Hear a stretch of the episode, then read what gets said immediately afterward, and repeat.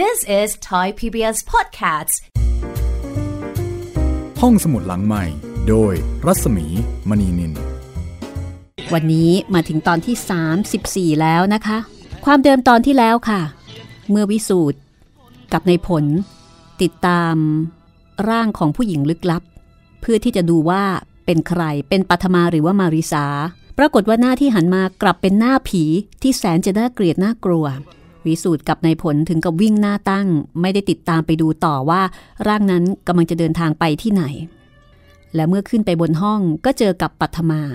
ปัทมาอยู่ในห้อง แต่วิสูตรกลับพบว่า เท้าของปัทมาเปื้อนเศษหญ้า ดินทราย ซึ่งก็มีพิรุษจากนั้นก็มีเหตุการณ์ที่คนงานจะขอลาออกทั้งหมดอ้างว่ากลัวผีหลอกจะทำให้ตกลงมาตาย มาริสาออกไปพูดทำให้คนงานเปลี่ยนใจอยู่ต่อ วิญญาณหลวงนฤบาลโกรธค่ะ มาสิงปัทมาเพื่อที่จะฆ่ามาริสา ปริญญากับวิสูตรมาช่วยเอาไว้ได้ทัน จากนั้นปริญญาก็ให้วิสูตรไปหาผู้กำกับชิงชัย เพื่อที่จะเชิญหมอผีเก่งๆ มาช่วยเหลือปัทมาที่ถูกสิงบ่อยเหลือเกิน แล้วก็ได้หมอที่ชื่อว่าหมอเติม เสกมงคลให้ปัทมาสวมป้องกันผีสิงได้อยู่ระยะหนึ่งแต่แล้วคืนหนึ่งปัทมาก็เรียกมาริสาให้ลงมาพบที่ด้านหลังโรงแรม มาริสาจำใจ ลงไปพบกับปัทมา ก่อนที่จะลงไปก็บังเอิญไปสวนกับเจ้าน้อย เจ้าน้อยก็ถามว่าจะไปไหน มาริสาก็บอกว่า จะไปพบกับปัทมา ซึ่งมาเรียกอยู่ด้านหลังโรงแรมแล้วก็ไม่รู้ว่ามาเรียกด้วยเรื่องอะไร ก็เจ้าน้อยก็เป็นคนที่ได้รู้นะคะว่ามาริสาเนี่ยจะลงไปพบกับปัทมา เหตุการณ์หลังจากนี้จะเกิดอะไรขึ้นอีก เชิญคุณติดตามได้เลยค่ะ กับตอนที่ 34 โรงแรมผี จากผลงานของออัฏฐจินดาค่ะ หลังจากนั้น เจ้าน้อยก็ขึ้นบันไดต่อไป และได้ยินเสียงปริญญาเรียกว่า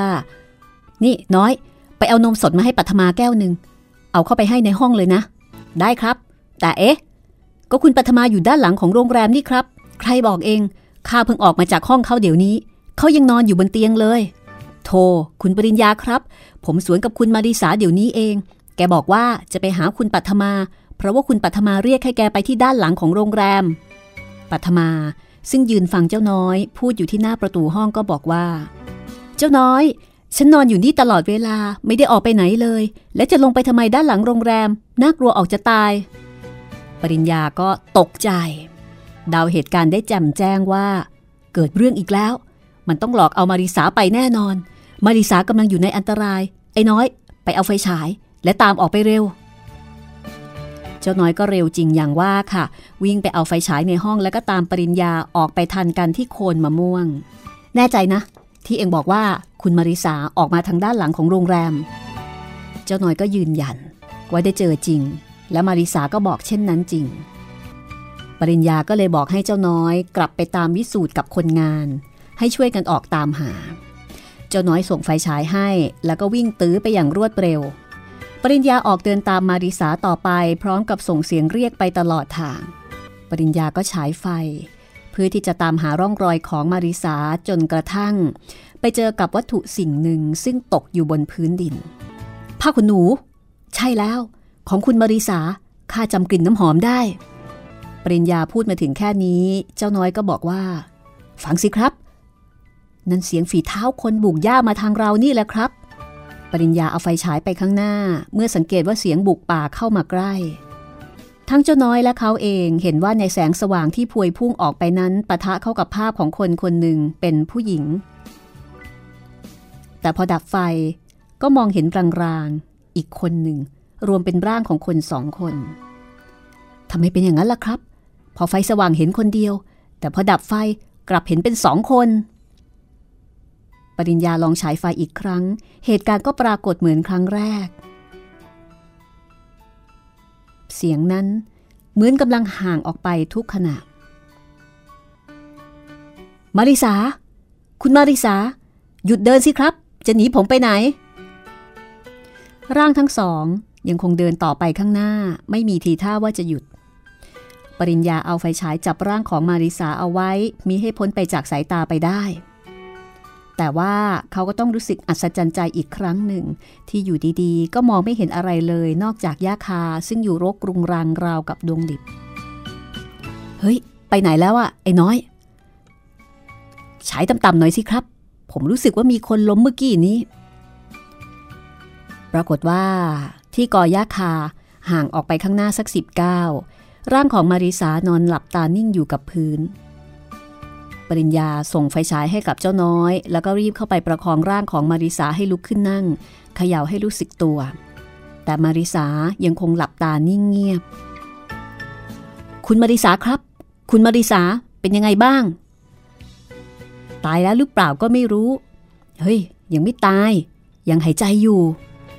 ในขณะนั้น วิสูตรกับในผลและคนงานอีกสองสาคนก็มาถึง พบแล้วเหรอ คุณมาริสา ก็นี่ยังไงล่ะ วิสูตรบ่นพึมพำแทนที่เขาจะดีใจที่ตามมาริสาพบว่า สวยระยำเลย ปัทมาหายไปอีกคนหนึ่งแล้ว ปริญญาก็ร้องบอกว่าบ้าแล้วกัน เป็นอันว่าไม่ต้องทำมาหากินอะไรกันละ นั่งแต่ตามกันอยู่นี่เอง เดี๋ยวคนโน้นหาย เดี๋ยวคนนี้หาย ใครจะไปตามก็ไปนะ บอกตรงๆ ผมไปไม่ไหวแล้ว ไม่ตามได้ยังไง เอ๊ะ คุณปริญญานี่พูดอย่างกับว่าปัทมาไม่ใช่น้องสาวคุณ เมื่อหายก็ต้องไปตาม จะหายสักกี่หนเราก็ต้องตาม จะปล่อยให้ไปตายอย่างนั้นหรือไง ถ้าไม่ตามให้พบเดี๋ยวนี้ เราอาจจะพบแต่ศพก็ได้นะ ปริญญาเอามือกุมศีรษะ ผมหมดปัญญา ไม่รู้จะทำยังไงแล้ว ท้อใจเต็มทีวิสูตรผมอยากจะร้องไห้ให้ดังที่สุด เท่าที่จะดังได้ มันจะได้ยินไปถึงผีสางปู่ย่าตายาย ว่าผมกำลังเจออยู่กับสิ่งเลวร้ายสิ่งหนึ่ง ซึ่งมันทำกับเราอย่างเจ็บช้ำน้ำใจ โดยที่ไม่สามารถจะตอบแทนอะไรมันได้ทำใจดีๆไว้ เอาอย่างนี้คุณพามาริสาไปจัดการรักษาพยาบาลก่อน แล้วก็ให้เจ้าน้อยอยู่ช่วยเหลือ ผมกับในมัดในผลจะไปตามปัทมาเอง ไปสิ รีบพาคุณมาริสาไป แกอ่อนเพลียเหลือกำลังอยู่แล้ว ปริญญาไม่รู้จะทำอย่างไรดี ก็เรียกเจ้าน้อย ให้ช่วยรับร่างของมาริสาไป ปริญญาก็หามาริสาเข้าโรงแรมไปกับเจ้าน้อย วิสูตรยืนดูอยู่จนปริญญาลับตาไป ก็หันไปชวนในมัดในผลไปติดตามหาปัทมาต่อทั้งๆทที่ก็ไม่รู้ว่าจะไปตามหาที่ไหน ปริญญาหามร่างที่ไร้สติของมาริสาเข้ามาวางไว้บนเก้าอี้ยาวในโรงแรม ไอ้น้อย ดูมาริสาไว้นะข้าจะไปที่เรือนกระจกสักประเดี๋ยว ไปทำไมล่ะครับ เออที่นั่นนะมีแต่เองไม่ต้องเสือกข้าใช้ให้เองไปตามป้าเจิม มาดูคุณมาริสา ไม่ได้ใช้ให้เองมานั่งซักไซไล่เลียงข้าครับครับไปเดี๋ยวนี้ครับ ปริญญามองดูร่าง ที่ไร้สติของมาริสาด้วยความสงสาร ยกโทษให้ผมด้วยคุณมาริสา ผมไม่นึกว่าคุณจะต้องมาพลอยรับเคราะห์กับพวกเราเลย เขาออกมาจากห้องนั้นอย่างระทดประทวย หมดกำลังใจ ที่จะต่อสู้กับสิ่งซึ่งไม่อาจจะมองเห็นได้ เดินเข้ามาในห้องกระจก มองดูลายทองที่ใส่ศพของในปั้นผู้เป็นพ่อ ด้วยสีหน้าเศร้าหมอง แล้วก็ก้มลงกราบด้วยความเคารพอาลัย คุณพ่อครับ ขอให้วิญญาณของคุณพ่อจงรับรู้เอาไว้ด้วยว่า ผมหมดปัญญาที่จะต่อสู้กับมันอีกต่อไปแล้ว ทั้งๆทที่ผมก็ไม่รู้ไม่เห็นอะไรด้วยเลย ผมพยายามแล้ว พยายามทุกวิถีทางที่จะต่อสู้เอาชนะมัน เพื่อความอยู่รอดทั้งของผมและของน้อง แต่ผมก็สู้มันไม่ได้ ไม่ได้จริง ๆ เวลานี้ ผมไม่รู้ว่าจะทำยังไงต่อไปแล้ว นอกจากจะขอให้ดวงวิญญาณของคุณพ่อช่วยด้วย ขอให้ช่วยปัดเป่าภัยพิบัติอันตรายทั้งหลายให้หมดสิ้นไปโดยเร็วด้วยเถิด ปริญญาก้มลงกราบ ซึ่งเขาเองก็ไม่รู้ว่า การกราบอ้อนวอนเช่นนี้ จะเป็นผลอะไรบ้างหรือเปล่า แต่พอเงยหน้าขึ้น ก็ได้ยินเสียงเรียกอยู่ข้างหลัง เป็นเสียงห้าวๆซึ่งเคยได้ฟังมาแล้วจนชินหู ปริญญา คุณพ่อ ชายหนุ่มพึมพำขนลุกเกลียวไปทั้งตัว นั่งตะลึงนิ่งเงียบเหมือนถูกสาบอย่าหันมา อย่าหันมาดูพ่อ ลูกอาจจะกลัว ถ้าหันมาดูพ่อ แม้ว่าร่างกายของพ่อเหมือนกับคนธรรมดา แต่พ่อก็ตายไปแล้ว พ่อเคยบอกเอาไว้ครั้งหนึ่งแล้วว่า วิญญาณของพ่อ สู้วิญญาณคุณหลวงนรุบาลไม่ได้ เพราะว่ามันมีแรงพยาบาทแรงสาบาน ก็ได้แต่บอกข่าวให้ลูกได้รู้ ว่าพ่อได้เฝ้าดูลูกและปัทมาอยู่แทบทุกขณะจิตสำหรับปัทมา ถ้าถูกไอ้หลวงนรุบาลพาไปบ่อยๆ ก็จะแพ้แรง อ่อนเพลียลงไปทุกวันทุกวัน และในที่สุดก็จะตายไปเฉยๆ เรื่องอะไรที่ขัดข้อง ลองถามเจ้าเทียมดู เจ้าเทียมเป็นเพื่อนรักกับพ่อมาก เลี้ยงมันไว้ด้วย พ่อบอกลูกได้เท่านี้ สิ่งใดที่ลูกอยากรู้ เมื่อค้นคว้าหนักๆเข้า ลูกก็จะรู้ได้เอง ทุกสิ่งต้องใช้ความพยายาม ความอดทน อย่าท้อแท้ จนกว่าจะถึงที่สุด แล้วลูกจะชนะเอง เอาละปริญญา ระวังตัวให้ดี ระวังน้อง อย่าลืมว่ามีกันอยู่เพียงสองคนเท่านั้น เสียงของนายปั้นหายไปแต่เพียงเท่านี้ บรรยากาศในเรือนกระจก เงียบสงัด ราวกับอยู่ห่างไกลชุมชนจนไม่อาจจะติดต่อกันได้ ปริญญาน้ำตาซึมอยู่ที่ขอบตา กราบลงตรงหน้าหีบศพของพ่อ อธิษฐานขอให้ดวงวิญญาณของพ่อไปสู่สุขติด้วยความเคารพ เมื่อกลับออกมาปริญญาก็นึกได้ว่ามีหลายอย่าง ที่เขาจะต้องเป็นห่วง ไม่ว่าจะเป็นปัทมา มาริสา และก็ยังไม่รู้ว่าวิสูตรจะตามตัวปัทมาพบหรือไม่ ตอนนี้ปล่อยมาริสาให้อยู่ในความดูแลของเจ้าน้อยและป้าเจิม ความท้อแท้ได้สูญหายไป เพราะว่าวิญญาณของพ่อได้มาให้ข่าวว่าจะต้องพยายามอดทนกันอีกต่อไปคือต้องอดทนต่อ ยอมแพ้ไม่ได้ ซึ่งเขาก็ตั้งใจว่าจะต้องอดทนตามที่พ่อสั่ง แล้วก็จะต้องสู้ต่อไป ให้ถึงที่สุด แม้ว่าจะยังไม่รู้ว่าจะแพ้หรือว่าจะชนะ ปริญญาวิ่งครึ่งเดินเข้ามาที่โรงแรม พบมาริสานั่งอยู่บนเก้าอี้ กิริยาอาการของเธอบ่งบอกว่าอยู่ในสภาพที่อ่อนระหวยโรยแรงป้าเจิมก็กำลังดูแลมาริสา ใช้ยาหอมช่วยเยียวยา มาริสาตอนนี้ ก็ดีขึ้นมาก บอกกับปริญญาว่า ดิฉันไม่เป็นอะไรมากค่ะ รู้สึกเพลียๆนิดหน่อยเท่านั้นเอง เป็นห่วงก็แต่คุณปัทมา พบหรือยังคะ ยังครับ ยังตามกันอยู่ วิสูตรค้นราวกับคนบ้า ออกไปถึงทางหมู่บ้านคนหาปลาโน่น จนเดี๋ยวนี้ก็ยังไม่ได้ข่าวคราวอะไร ผมชักจะทอดอะไรเสียแล้ว ไม่เคยหายไปนานแบบนี้เลย อย่าเพิ่งหมดหวังสิคะ ดิฉันยังหลับอยู่ตลอดเวลา แกจะต้องกลับมาอีก แล้วก็คงกลับมาอย่างปลอดภัย ก็ไม่เห็นจะมีอันตรายอะไรมาก นอกจากจะเพลีย เหมือนดิฉันนี่แหละค่ะป้าเจิมเอากาแฟดำมาส่งให้กับมาริสา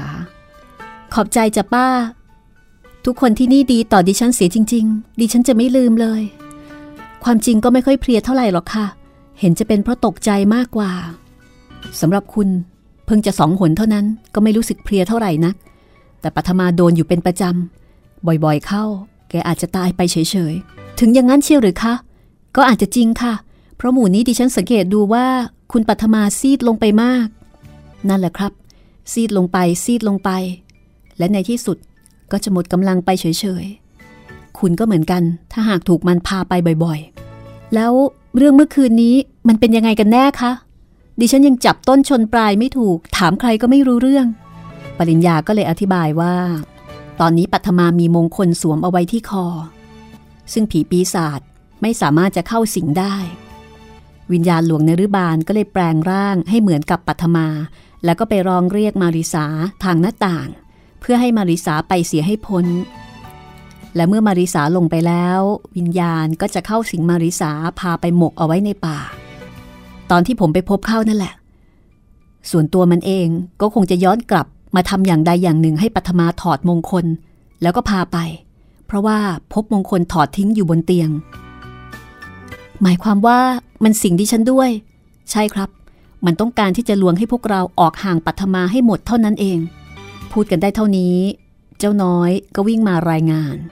คุณปริญญาครับ คุณปัทมา คุณปัทมา อะไรวะไอ้น้อย ปัทมาทำไม วิสูตรพบตัวปัทมาแล้วอย่างนั้นเหรอเปล่าครับ ยังไม่พบเลยครับจนป่านนี้ เจ้าน้อยพูดขาดคำก็กระเด็นปลอไปด้วยแรงถีบของปริญญา ไอระยำทำเอาดีใจแทบแย่ นึกว่าพบแล้ว ไม่ใช่อย่างนั้นครับ คุณพิสูจน์ให้มาเรียนว่าไม่พบ เออ รู้แล้วว่ายังไม่พบ ทีหน้าทีหลังจำมาไว้ ถ้าพบค่อยมาบอก ถ้ายังไม่พบก็ไม่ต้องเสือกมา ครับครับ โทคุณพิสูจน์ไม่น่าจะใช้ให้มาถูกทีบเลย ความจริงมันก็หวังดีนะคะ แต่ก็ได้รางวัลไปแล้ว ไม่ใช่อย่างนั้นครับ ไอ้นี่แบบนี้ทุกทีเข้ามาให้ตกอกตกใจแล้วก็ไม่ได้เรื่อง สงสัยว่าวันนี้ถ้าไม่พบปัทมา วิสูตรคงไม่เป็นอันกินข้าวกินปลา ไม่หลับไม่นอน ตามจนเป็นบ้าเป็นหลัง ความจริงที่ก็มีอยู่เท่านี้ ไม่รู้ว่าจะตามกันไปถึงไหน รู้สึกว่าคุณวิสูตรจะเป็นห่วงคุณปัทมามากนะคะ ตั้งแต่ดิฉันรู้สึกตัวมานี่ยังไม่เห็นแกกลับมาพักผ่อนเลย ความจริงแกรักคุณปัทมามากนะคะ ผมก็ว่าอย่างนั้น รู้ว่าเขาอาจจะรักกัน แต่ว่าก็ทะเลาะกันอยู่ตลอดเวลา ฝ่ายหนึ่งก็ปากเสีย ขี้คุย อีกฝ่ายหนึ่งก็ชอบขัดคอ แต่ถ้าหากเขารู้จักให้อภัยกัน ก็ไม่มีอะไรเกิดขึ้น เรื่องที่ทะเลาะเบาแว้งกันก็ถือเป็นเรื่องขำๆวิสูตรเป็นคนดีมากครับ เขารักพวกเราเหมือนกับพี่น้องคลานตามกันออกมา ทุกสิ่งทุกอย่างแม้กระทั่งเรื่องคอขาดบาดตาย เขาก็เอาใจใส่ ยอมร่วมกับเราทุกอย่าง ผมก็เห็นแล้วครับว่าเขาคงรักปัทมาจริง แต่ถ้าหากแม่คนนั้นไม่งอนมากไปสัหน่อย ก็คงไม่มีเรื่องทะเลาะกันให้รำคาญหู นั่นไงพอพูดเสร็จก็เสด็จมาพอดี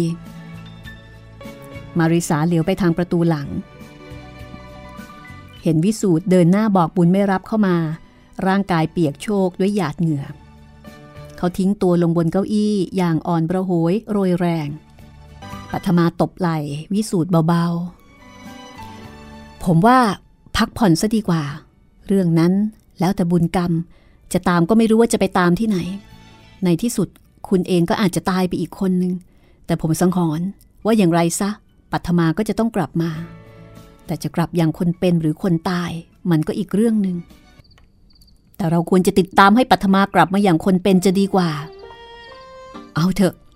ขอให้ผมกินอะไรซะหน่อย พอให้มีแรง แล้วผมจะออกตามหาต่อไป นี่ผมให้ในมัดกับในผลกลับไปพักแล้ว สองคนนั่น โดนเข้าทั้งคืนทำท่าว่าจะไม่ไหว ไม่เป็นไร เดี๋ยวผมจะออกไปคนเดียวก่อน มันควรจะเป็นเช่นนั้นไม่ใช่หรือ ปริญญา เราจะต้องพบปัทมา แล้วก็ตามกลับมาอย่างคนเป็น ในขณะที่ไม่มีใครตามหาปัทมาพบว่าเธออยู่ที่ไหน ทางด้านวิญญาณหลวงนฤบาล ได้พาปัทมาเข้าไปในอุโมงค์แห่งหนึ่ง ซึ่งปัทมาเองก็เคยรู้มาก่อนว่า มันเป็นอุโมงค์แต่ไม่รู้ว่ามันอยู่ที่ไหน ด้วยความรู้สึกอันเลื่อนลอยและการเห็นอย่างเลือนราง ปัทมายังคงอยู่ในอำนาจของหลวงนฤบาล ตลอดจนหลวงนฤบาลเองก็นึกเกรงไปว่าปัทมาอาจจะเพลียลงไปจนในที่สุดก็ขาดใจตายไปเลย ถ้าหากไม่คลายสะกดสะบ้างปัทมา เองก็มาอยู่กับข้าคืนกับหนึ่งวันแล้ว ถ้าไม่คลายสะกดเสียสักพัก เองจะต้องขาดใจตายด้วยความอ่อนเพลียเพราะฉะนั้น ข้าจะคลายสะกดลดอำนาจจิตลงเสียชั่วครู่ เพื่อให้เองรอดชีวิตอยู่ต่อไปได้ ที่ข้าไม่อยากจะคลายสะกด เพราะเมื่อเองรู้สึกตัว เองก็จะกลัวข้าเพราะข้าเป็นผี แต่เองไม่ต้องกลัว ถึงข้าจะเป็นผี แต่รูปร่างของข้าก็เหมือนคนธรรมดา ไม่มีอะไรผิดแปลกหน้าหวาดกลัว เองจงเป็นตัวของตัวเอง เองจงมีความรู้สึก จงมีความรู้สึก จงมีความรู้สึก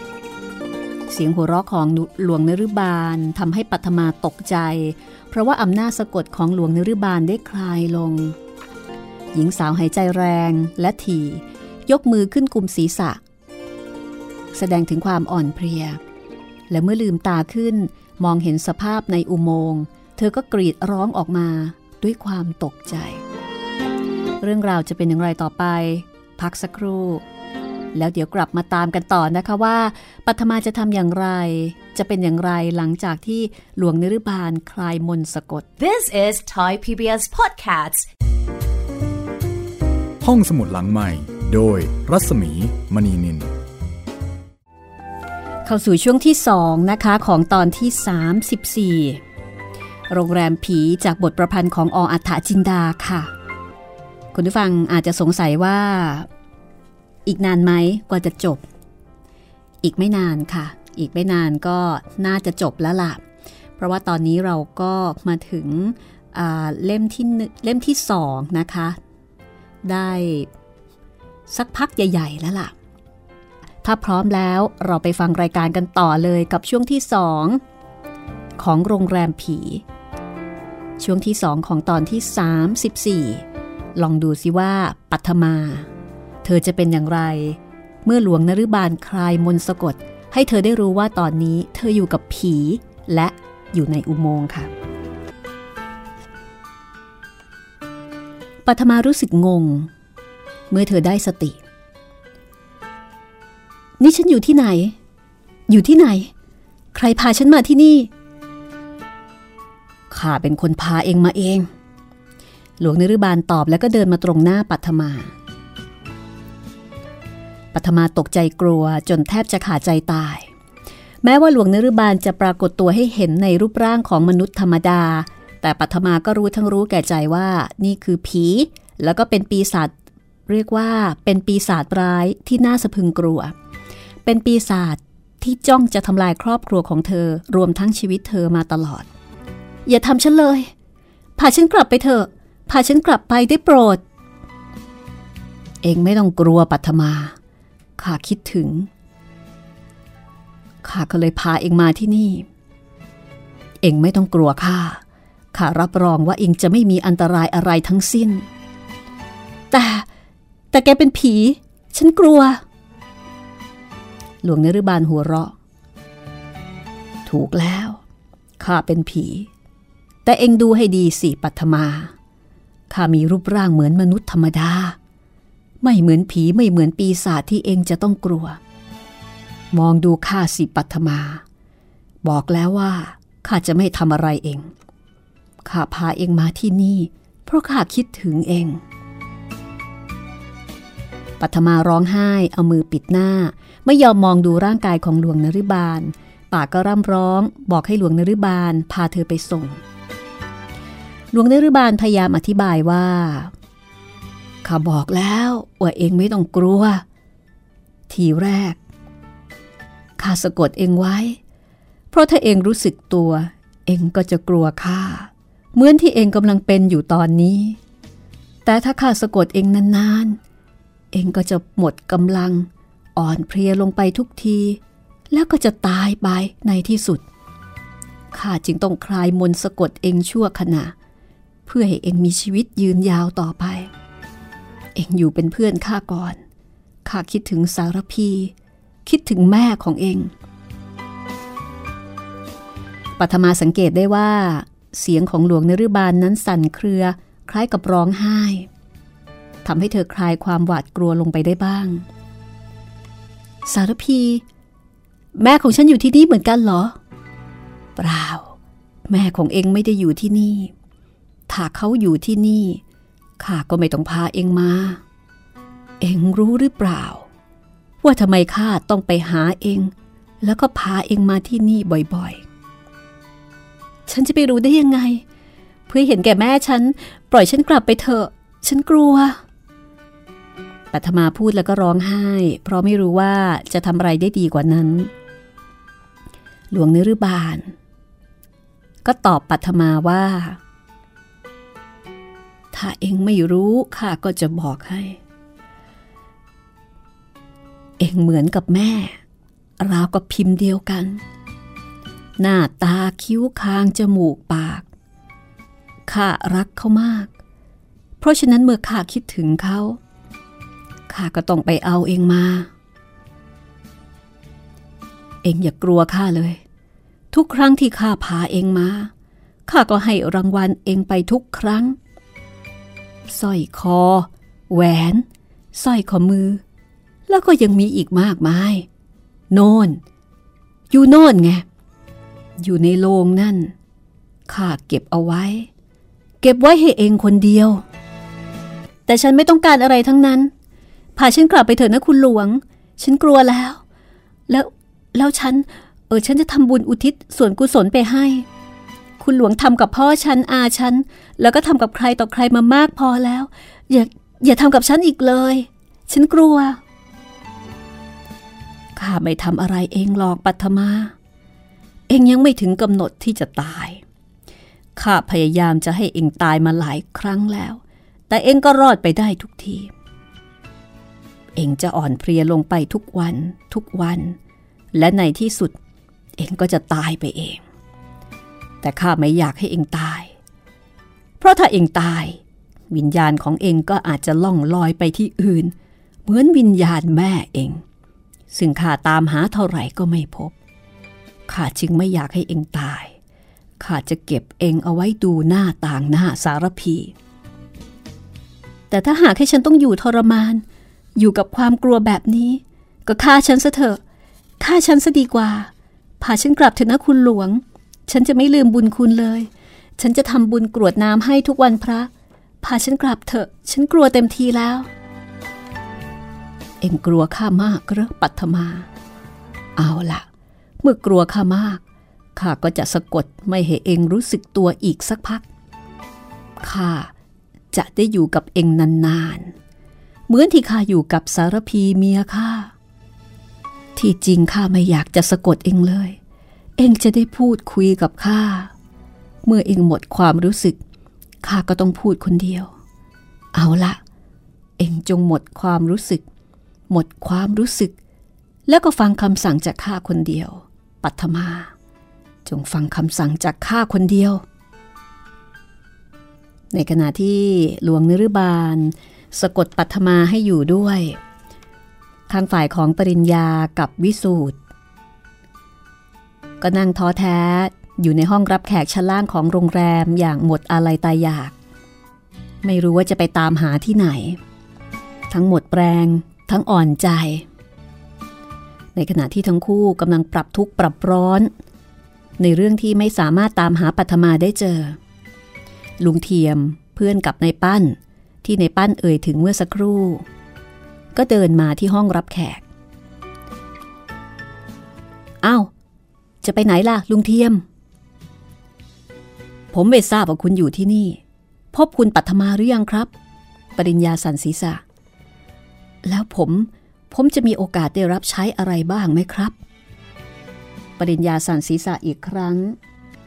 ผมก็ไม่รู้เหมือนกัน ว่าจะให้ลุงช่วยอะไร เอางี้ ลุงรู้เรื่องโรงแรมนี้หรือเปล่า ลุงเทียมก็เลยเล่าว่า รู้สิครับ โรงแรมนี้น่ะ แต่เดิมคุณหลวงเขาสร้าง เพื่อเป็นตึกสำหรับอยู่กัน ไม่ได้สร้างเป็นโรงแรมอะไร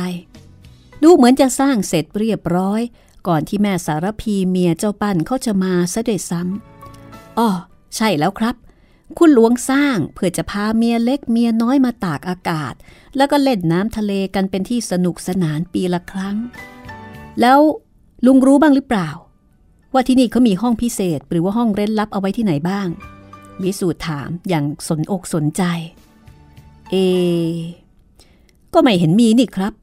ห้องเร้นลับพิเศษอะไรก็ไม่เห็นมี หรือว่าจะมีผมก็ไม่ทราบ แต่เวลาก่อสร้างคุณหลวงเข้ามาคุมของเขาเอง ผมอยู่แต่ที่กรุงเทพไม่ได้มากับเขาด้วย นานๆก็จะมาสักที เอ แต่ว่า เดี๋ยวนะครับ ขอให้ผมนึกดูอีกที นึกดูดีๆนะลุง บางทีอาจจะได้อะไรที่เป็นประโยชน์กับพวกเราบ้าง เอ ดูเหมือนมันอย่างนี้นะครับ อีตอนที่แกพาแม่สารพีเมียเจ้าปั้นมาจากนครนายกได้สามสี่วัน แกก็พามาที่นี่ เห็นว่าจะเอามาเกลี้ยกล่อมให้ยอมเป็นเมียแกเหมือนกับคนอื่นๆ ที่พอได้ข้าวของเงินทองคนละนิดคนละหน่อย ก็ยอมเป็นเมียแกหมด แต่แม่สารพีไม่อย่างนั้น ถึงคุณหลวงจะขนสมบัติเงินทองมาให้สักเท่าไหร่เท่าไหร่แกก็ยืนกระต่ายขาเดียว ไม่ยอมร่วมหัวจมท้ายกับคุณหลวง แล้วทำไมคุณหลวงถึงได้พามาที่นี่ วิสูตรซัก ดูเหมือนแกบอกว่าที่นี่อากาศดี อาจจะทำให้สารพีใจดีขึ้นบ้าง จะได้ยินยอมตามใจแก ตอนนั้นเจ้าปันก็ติดสอยห้อยตามคุณหลวงมาอยู่ที่นี่ด้วย แล้วสารพีก็เลยหนีไปกับเจ้าปันที่ตึกนี้นี่แหละครับ เห็นเขาเล่ากันว่า หลวงนฤบาลเอาคุณแม่ทรมานใส่คือคาที่นี่ จริงไหมลุง อีตอนนั้นผมก็ไม่ทราบ เพราะว่าผมไม่ได้มาด้วย ก็จะปั่นเขาไม่ได้เล่าให้คุณฟังหรอกหรือครับ ก็เล่าเหมือนกันนะนะ แต่อยากฟังให้มันแน่ ๆ อีกสักครั้ง วิสูตรเอนตัวลงกับพนักเก้าอี้ เป็นอันว่าไม่ได้รู้อะไรเพิ่มเติมขึ้นมากกว่าที่เรารู้กันอยู่แล้ว ขณะที่กำลังบ่นพึมพำเจ้าน้อยก็วิ่งร้องมาแต่ไกล คุณปัทมาครับ คุณปัทมา คุณปัทมา เดี๋ยวก็ถูกถีบอีกหรอก ยังไม่พบปัทมาใช่ไหมล่ะไอ้น้อย เจ้าน้อยถอยหลังไป กะว่าให้พ้นไปจากรัศมีเท้าของปริญญา ไม่ใช่ครับ คราวนี้พบแล้ว ผมพบกับตัวเองเลยครับ อยู่ที่ไหน เบาหน่อยสิครับโธ่เดี๋ยวคอหัก อยู่ครับ นอนอยู่บนเตียงในห้องแกนั่นแหละครับ หากันเสียแทบเป็นแทบตาย ทั้งสองก็วิ่งชิงกันไปที่ห้องของปัทมา แล้วก็จริงของเจ้าน้อย ปัทมานอนหลับตาพริ้มอยู่บนเตียง ใบหน้าซีดขาว หายใจรวยรวย ปริญญานั่งลงข้างๆ จับแขนของปัทมาบีบเบาๆ รู้สึกว่าแขนของน้องสาวเย็นเฉียบ ราวกับถูกแช่น้ำมาสักสองสามคืน ปัทมา เป็นไงบ้าง พี่มาแล้วปัทมา ปัทมาลืมตาขึ้น แววตาแสดงความอ่อนประโหยโรยแรง เพรียเหลือเกินค่ะทำไมถึงเพรียอย่างนี้เอ้น้อย เอารถไปหาผู้กำกับ เรียนกับท่านเรื่องปัทมา แล้วก็ขอให้ท่านส่งคนไปตามหมอที่กรุงเทพโดยเร็ว ครับ บอกผมสิปัทมา ไปไหนมา พอรู้บ้างไหมวิสูตรถามเมื่อจับมือปัทมาบีบเบาๆ แต่เธอไม่ทันได้ตอบปัทมาก็หลับพลอยหมดความรู้สึกไปในทันที คุณปริญญา ชีพจรเกือบไม่มีเลย ลมหายใจก็เกือบไม่มีอยู่แล้ว จะทำยังไงกันล่ะวิสูตรหมอก็ไม่มี อย่างใกล้ๆ ถ้าหากหมอแกยังไม่กลับ ก็คงพบที่บ้านผู้กำกับ ถ้ากลับไปแล้วก็ต้องเพ่นไปกรุงเทพ ผมว่าแล้วแต่บุญกรรมก็แล้วกัน ถ้าหากไม่ถึงที่ก็คงไม่ตาย เราก็ได้พยายามกันจนถึงที่สุดแล้ว แต่วิสูตรไม่ยอม เราจะทำอย่างนั้นไม่ได้นะ ขืนรอบุญรอกรรมเป็นตายแน่ นี่หัวใจเต้นอ่อนเต็มทีจะหยุดไม่หยุดแลอยู่แล้ว ลุงเทียม ใช่ ลุงเทียมแกเป็นผู้ใหญ่ แกคงจะรู้เรื่องเจ็บๆไข้ๆนี่ดีกว่าเรา รออะไรอยู่ละปริญญาไปตามลุงเทียมมาสิ ตกลง คุณดูปัทมาเอาไว้นะ มีอะไรก็ให้ดมให้กินไปก่อน ผมจะไปตามลุงเทียม เหมือนกับว่าไม่รู้จะหาใครเป็นที่พึ่ง วิสูตรก็หันกลับไปดูปัทมา สีหน้าของปัทมาตอนนี้ ซีดขาวจนมองเห็นได้ชัด ริมฝีปากที่เคยเป็นสีชมพูอ่อนๆ ไม่มีเหลืออยู่เลย ตัวเย็นเหมือนแช่อยู่ในน้ำแข็ง สักพัก ร่างของลุงเทียมก็โผล่เข้ามาอย่างรีบร้อน เป็นยังไงบ้างครับ ฉันก็ไม่รู้จะว่าเป็นยังไงนะลุง แต่แกเพลียมาก จนแทบจะไม่มีลมหายใจอยู่แล้ว อยู่ยาอะไรก็ไม่มี ลุงมีความรู้อะไรในเรื่องนี้ก็ขอให้ช่วยด้วยเถอะ เอาพอประทับประทังไป จนกว่าหมอจะมา ผมก็ไม่เข้าใจอะไรนักหรอกครับ คุณปริญญาแกไปบอกผมก็รีบมา แกจับชีพจรที่ข้อมือปัทมา แล้วก็เลื่อนไปจับที่ปลายเท้า ชีพจรอ่อนมาก ตัวก็เย็นชืด ปล่อยไว้อย่างนี้ไม่ได้ แล้วจะทำยังไงล่ะลุง บอกแล้วว่าไม่มียาอะไรเลย ไม่มียาก็เล่ายังไงล่ะครับคุณ เล่านี่ บางครั้งมันก็เป็นยาได้เหมือนกัน อย่างน้อย ก็ช่วยให้หัวใจฉีดแรงขึ้นกว่าที่เป็นอยู่ แล้วหาผ้าชุบน้ำอุ่นมาเช็ดตัวแก บางทีอาจจะดีขึ้นมาก จริงสิ ฉันลืมเล่าเสียถนัดบลันดี เดี๋ยวนะลุง เดี๋ยวฉันจะลงไปเอามาเอง อ๋อ ที่โต๊ะนั่นก็มีนี่นา วิสูตรลุกพรวดไปที่โต๊ะข้างๆ หยิบบรันดี รินใส่แก้วในราวหนึ่งเป๊ก แล้วก็กลับมาที่ปัทมาปัทมา ดื่มบรันดีซะหน่อย จะได้มีกำลังขึ้น ไม่ต้องบอกแกหรอกครับ แกไม่ได้ยินอะไร กรอกเข้าไปเลย วิสูตรประคองศีรษะให้สูงขึ้นแล้วก็กรอกบรันดีเข้าไปทีเดียวหมด ปัทมา ปัทมา เป็นยังไงบ้าง อย่าไปพูดอะไรกับแกเลยครับ แกไม่รู้สึกตัว คงไม่ได้ยินอะไร ทีนี้ก็เอาผ้าชุบน้ำอุ่นมาก ๆ มาเช็ดตัว ให้ประเจิมทำสิครับ จะได้เต็มไม้เต็มมือหน่อยเรามันผู้ชายลำบาก คำแนะนำของลุงเทียมได้ผลป้าเจิมกับมาริสาก็ช่วยกันเอาผ้าชุบน้ำอุ่น เช็ดเนื้อเช็ดตัวให้กับปัทมา ใบหน้าที่ขาวซีดอยู่แต่เดิมก็ค่อยๆ มีสีแดงเรื่อๆขึ้น จนกระทั่งปริญญาเข้ามาพร้อมกับหมอ เป็นยังไงบ้างครับ หมอมองดูหน้าปัทมาแล้วก็หันมาถามวิสูตรนี่ดีแต่ผู้กำกับท่านชวนให้ผมอยู่เที่ยวเสียสองสามคืนก่อน ไม่งั้น คุณก็ต้องไปตามถึงกรุงเทพ รู้สึกว่าค่อยดีขึ้นบ้าง แต่ก็ยังไม่ได้สติ ผมไม่มีอะไรเลย ก็เลยเอาบารันดีกรอกเข้าไป ดูค่อยมีเลือดฝาดขึ้นมาบ้างนิดหน่อย แล้วก็นั่งอยู่คนเดียวอย่างนี้เหรอ ไม่ได้ไปพักผ่อนอะไรกับเขาบ้างเลยหรือ เดี๋ยวก็ตายไปอีกคนหรอกวิสูตรปริญญาตบหลังวิสูตรเบาๆ ด้วยความเป็นห่วง ผมยังไม่ตายง่ายๆหรอกหน้าประเจิมกับมาริสาเพิ่งจะออกไปเมื่อกี้นี้เอง คุณหมอลงมือสิครับ แกไม่ได้สติอยู่อย่างนี้มานานแล้ว เดี๋ยวกินน้ำมนต์ซะหน่อยก็คงจะได้สติ รู้สึกหายใจเบาเต็มที คงจะเพลียมาก ก็เพลียสิครับ หายไปต้องสองวันสองคืน